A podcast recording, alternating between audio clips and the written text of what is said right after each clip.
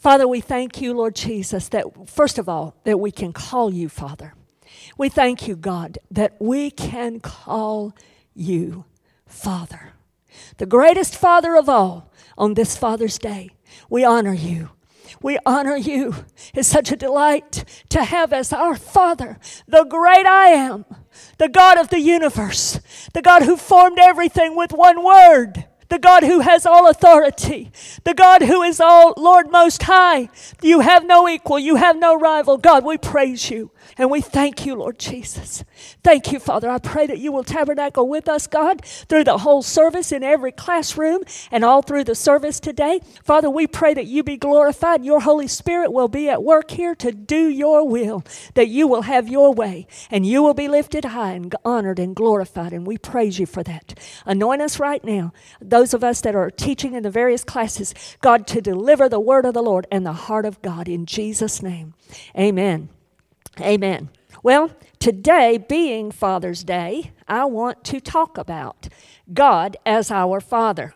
And I want to bring some things out to you that I hope will be a blessing to you and something new and fresh for you. Of course, being Father's Day, I'm reminded of my own dad and we all are. My dad went to be with the Lord 20 years ago, and my daddy, as far as I was concerned, hung the moon. I loved him very, very much. He was he was everything to me, and you know, as as a child growing up, he was a good daddy. He was good. He he, he and Mama both were strong in the Lord. They were wise. He was a good man. He was a hardworking man, and I got a good lineage. I got a good name, and I praise God with that for that. And I thank God for my times that I had with my daddy. My daddy loved to fish. And so the only time I could really have me time with my daddy was if I went with him fishing. Now, now you got to get this. I'm a girl and I don't like no fishing. I don't want none of that slimy stuff.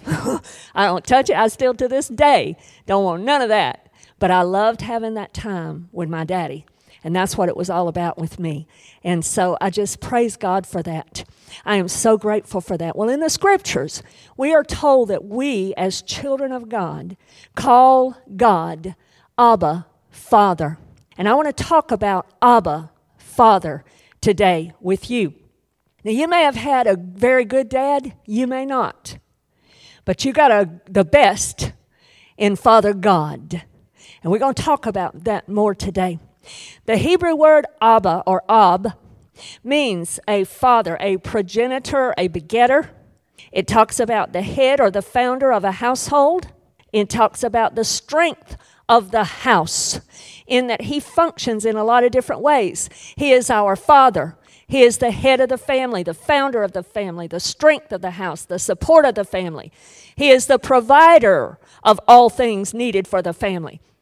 He is the commander of the army on behalf of the family. He gave his own son to continue the family line by bringing many sons to glory. We read about that in Hebrews as far as Father God. He is the priest of the family, he is the teacher of the family.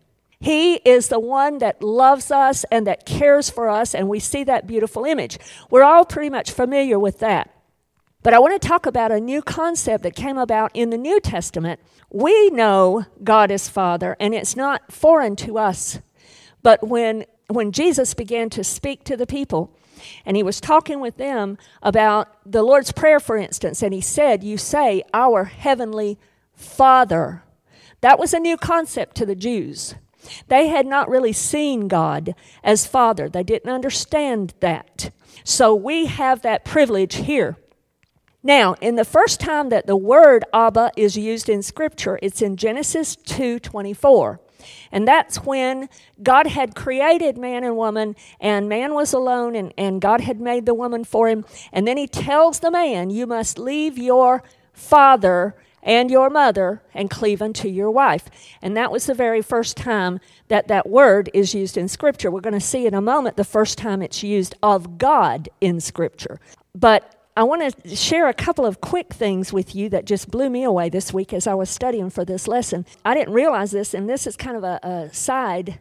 It's, it's a little rabbit we're going to chase for a minute and then we'll bag him up. But anyway, um, I had never realized this, but when God made man and woman, I was thinking about why did he make man out of the soil? Why did he make woman out of a rib? You know, have you ever wondered about that? So I did a little bit of study in that, and I found that the soil contains all the enzymes and minerals and all that stuff that w- our bodies need to survive. And so God gave us that, that construction from what He had created, where He had put into it everything that we needed for our survival, except our blood, which came from Him, and the breath of God. Of course, man was not alive until God breathed in him. And then when He took the rib and made woman, this was very interesting. Number one, the ribs, the bones, are what make blood. So she was able then to be bone of his bone, flesh of his flesh. She was able to have that blood because it was created through the bone. But the other interesting point that I found is that why did he take a rib? And I never knew this. And I'm not a scholar and I'm not a, I'm not a doctor, so I don't know medically how this, this goes, but I was doing some research and I found out this that even surgeons today that need to do a bone graft on someone in another part of the body will take a rib. And the reason is because the rib will grow back. It's the only bone in the body that will grow itself back, it will regenerate. So God, in His wisdom, knew that, took a rib, and formed this woman through that, gave her the blood, the life giving blood through that bone, and um, allowed that to come from a part of Adam that would then be able to regenerate itself and grow back. Now let's look at Deuteronomy 32, verses 1 through 12. I want to read. And this is the first time we read any passage in Scripture of God as Father. It's in Deuteronomy 32. Give ear, O heavens, and I will speak, and hear, O earth, the words of my mouth.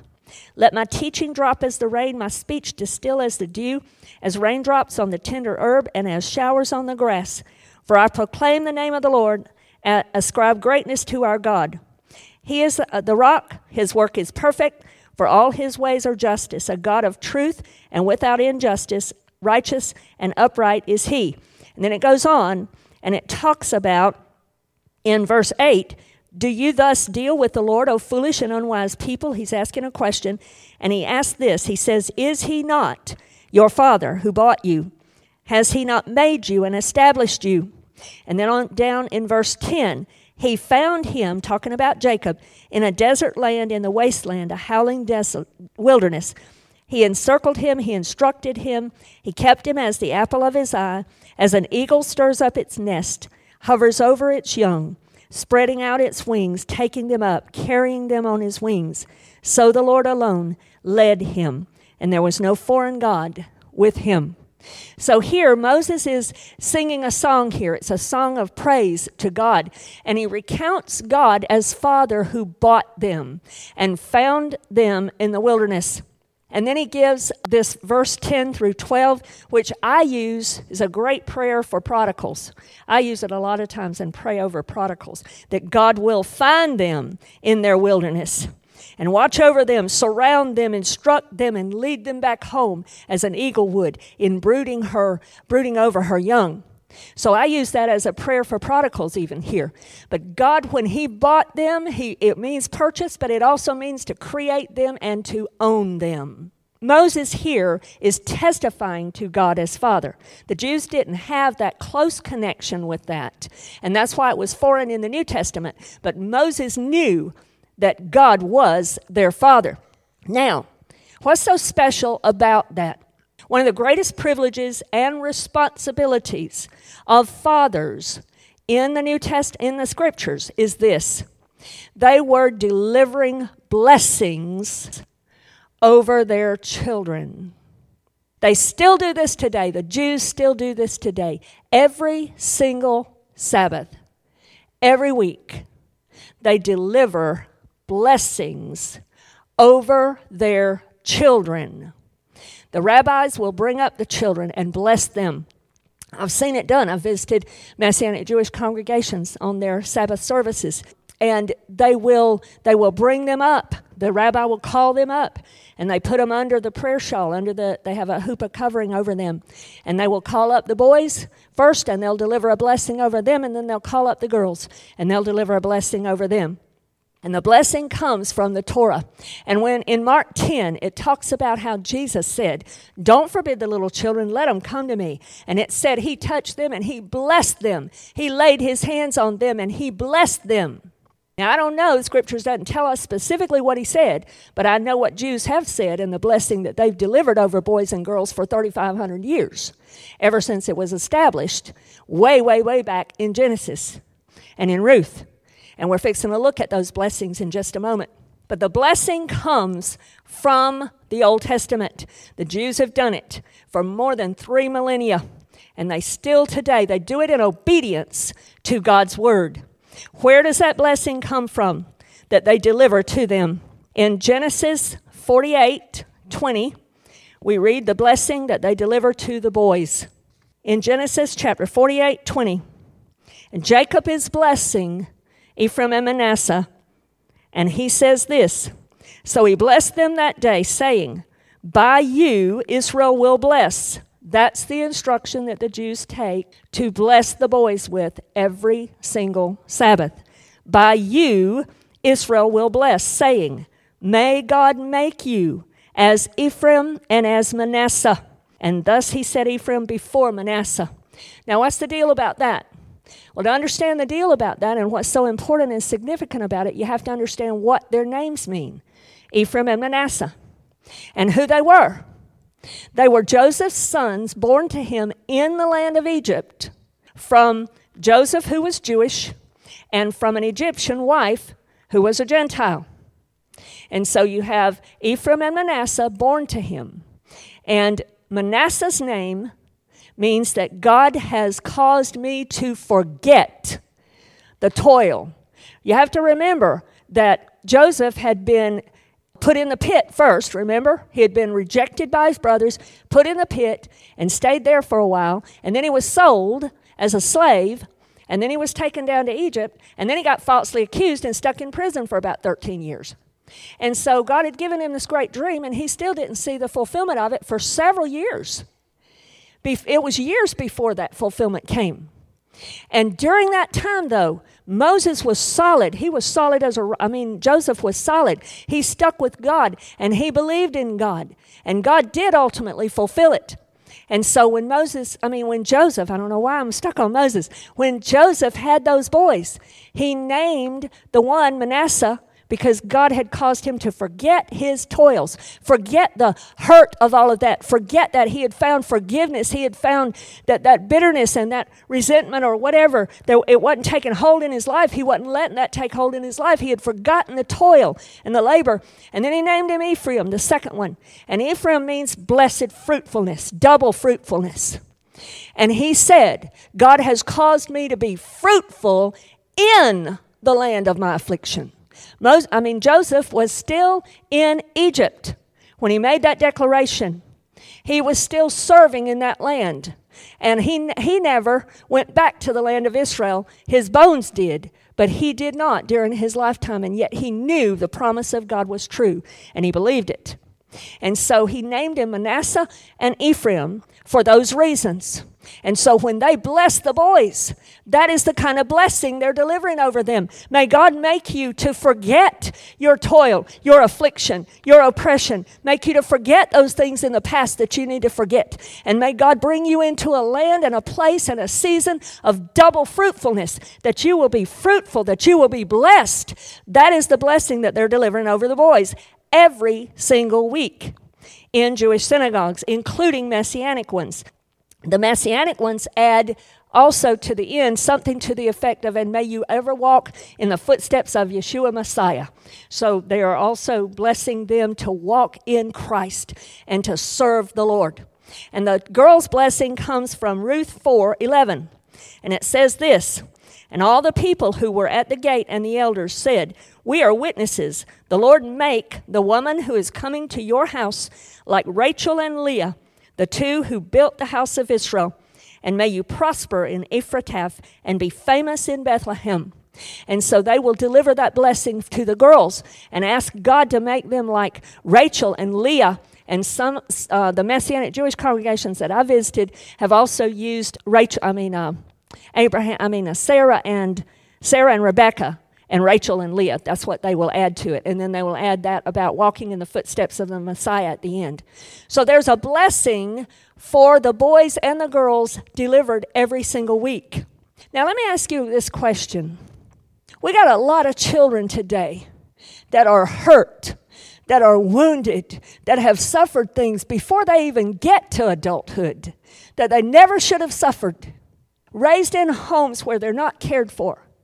Let me ask you this question. Think about this.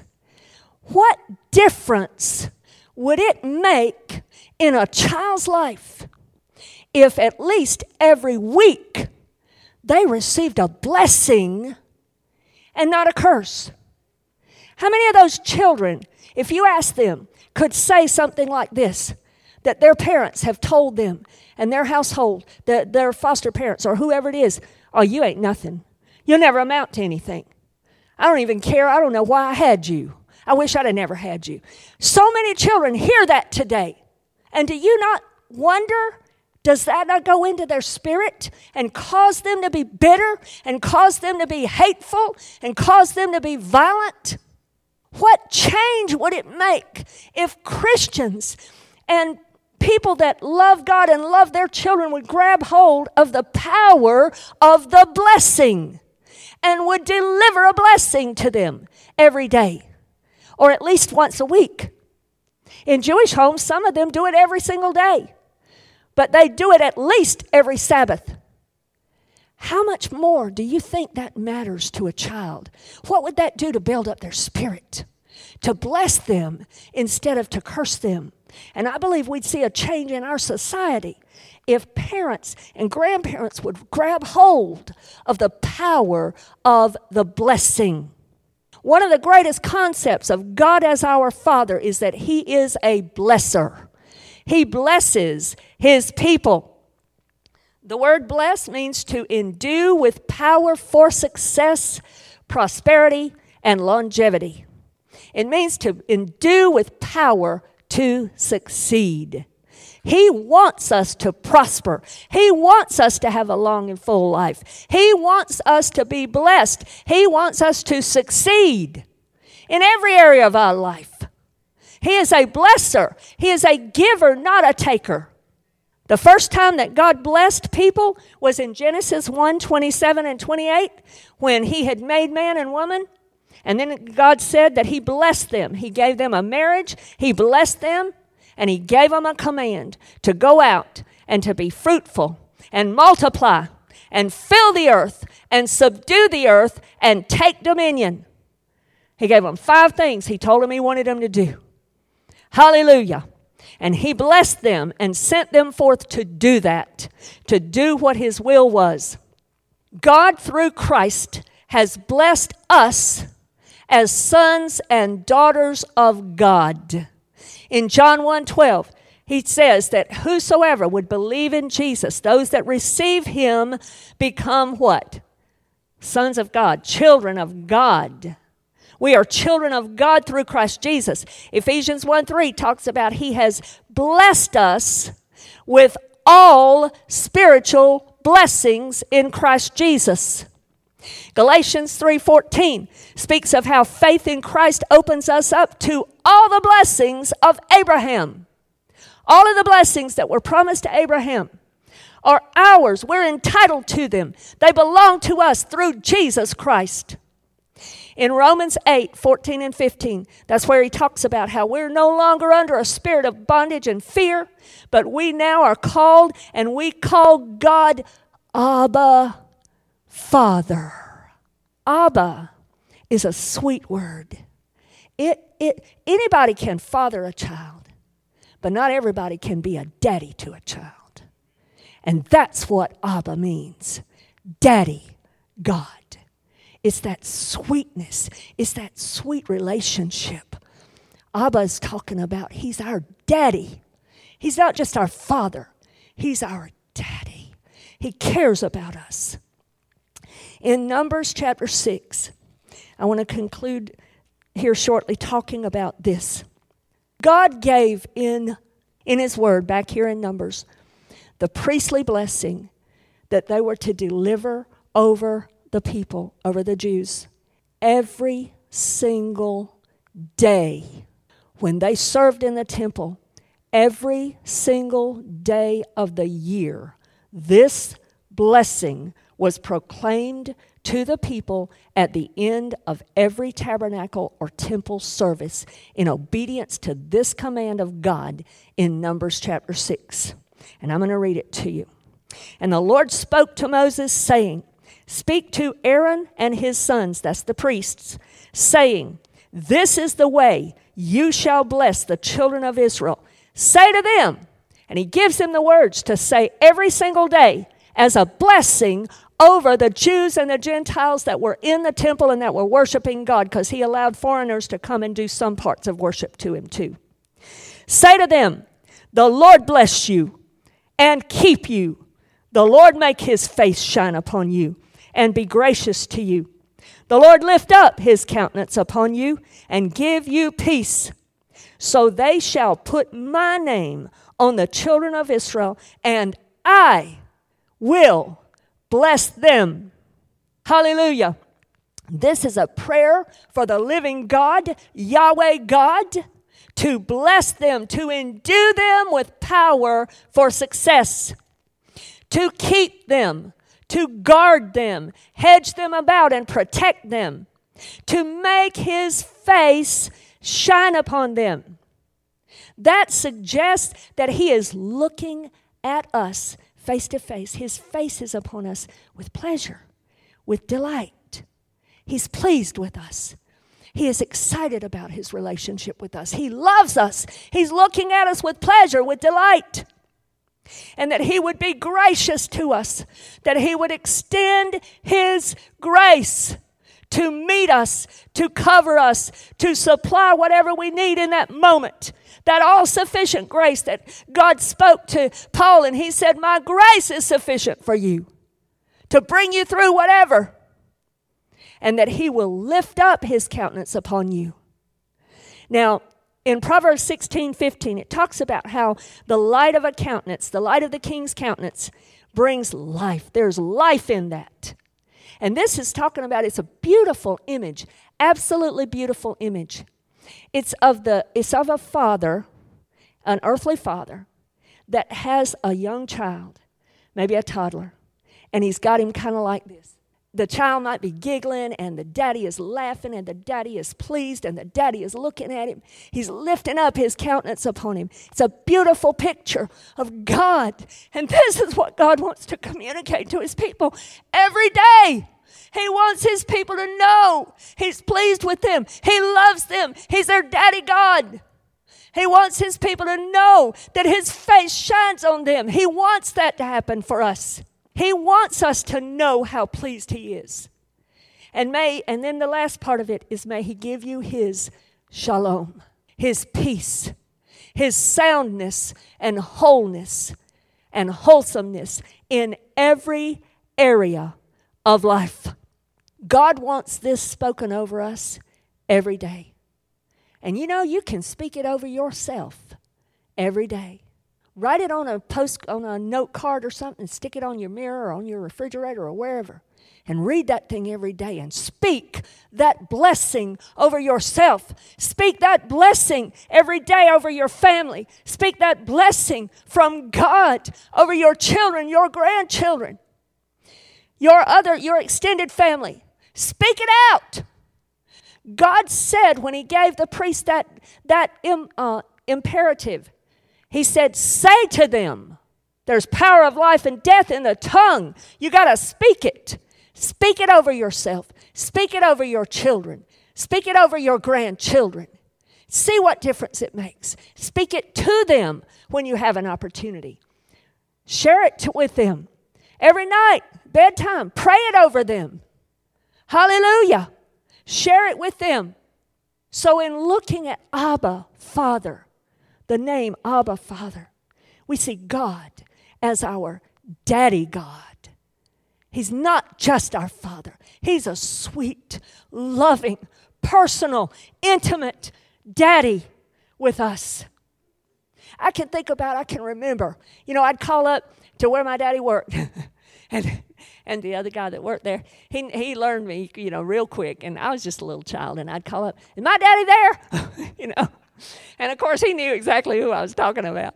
And, uh, you know, I'd get on the phone with daddy, and sometimes I'd ask him to bring me something, you know. He, he, he just was always that good, and he'd always love me, and he'd bring me little things, you know, at, at, during the day or whatever. He'd bring me a new baby doll, or he'd bring me some candy or something like that. And I had a sweet, a sweet daddy, and I had a sweet relationship with daddy. And I could call on daddy for whatever. Daddy would fix it, daddy would help me, daddy would be there. You see, that's our daddy God. He is Abba to us. He's a good, good father, the song says. He's a good, good father. He is perfect in all of his ways. He is perfect in his love for us. 1 John 4 17 through 18 and 19 tells us that. He is perfect in his love for us, he is perfect in his care for us. Psalm 23, John 10 speaks of that, how he's our shepherd and he cares for us so de- dearly. He is perfect in his faithfulness. 2 Timothy 2:13 tells us that even when we are faithless, he remains faithful because he why? He can't be anything else. He can't deny himself. That's who he is.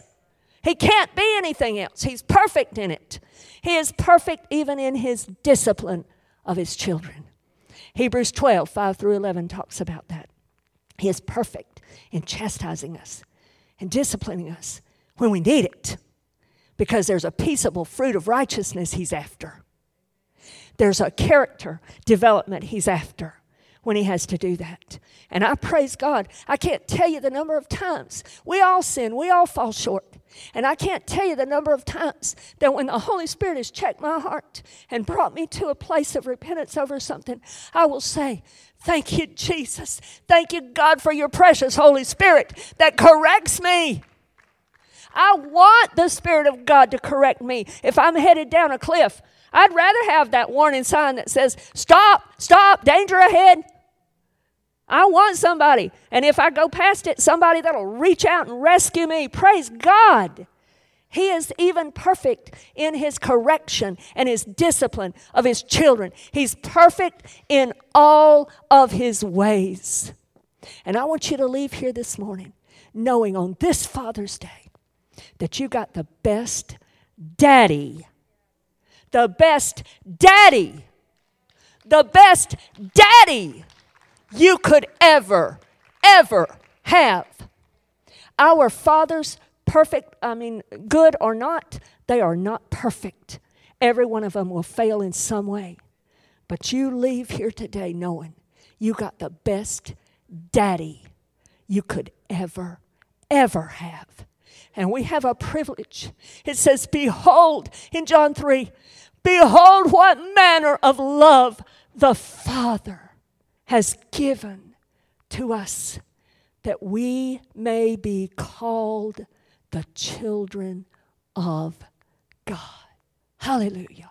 What a privilege to be God's child and to have God as our daddy.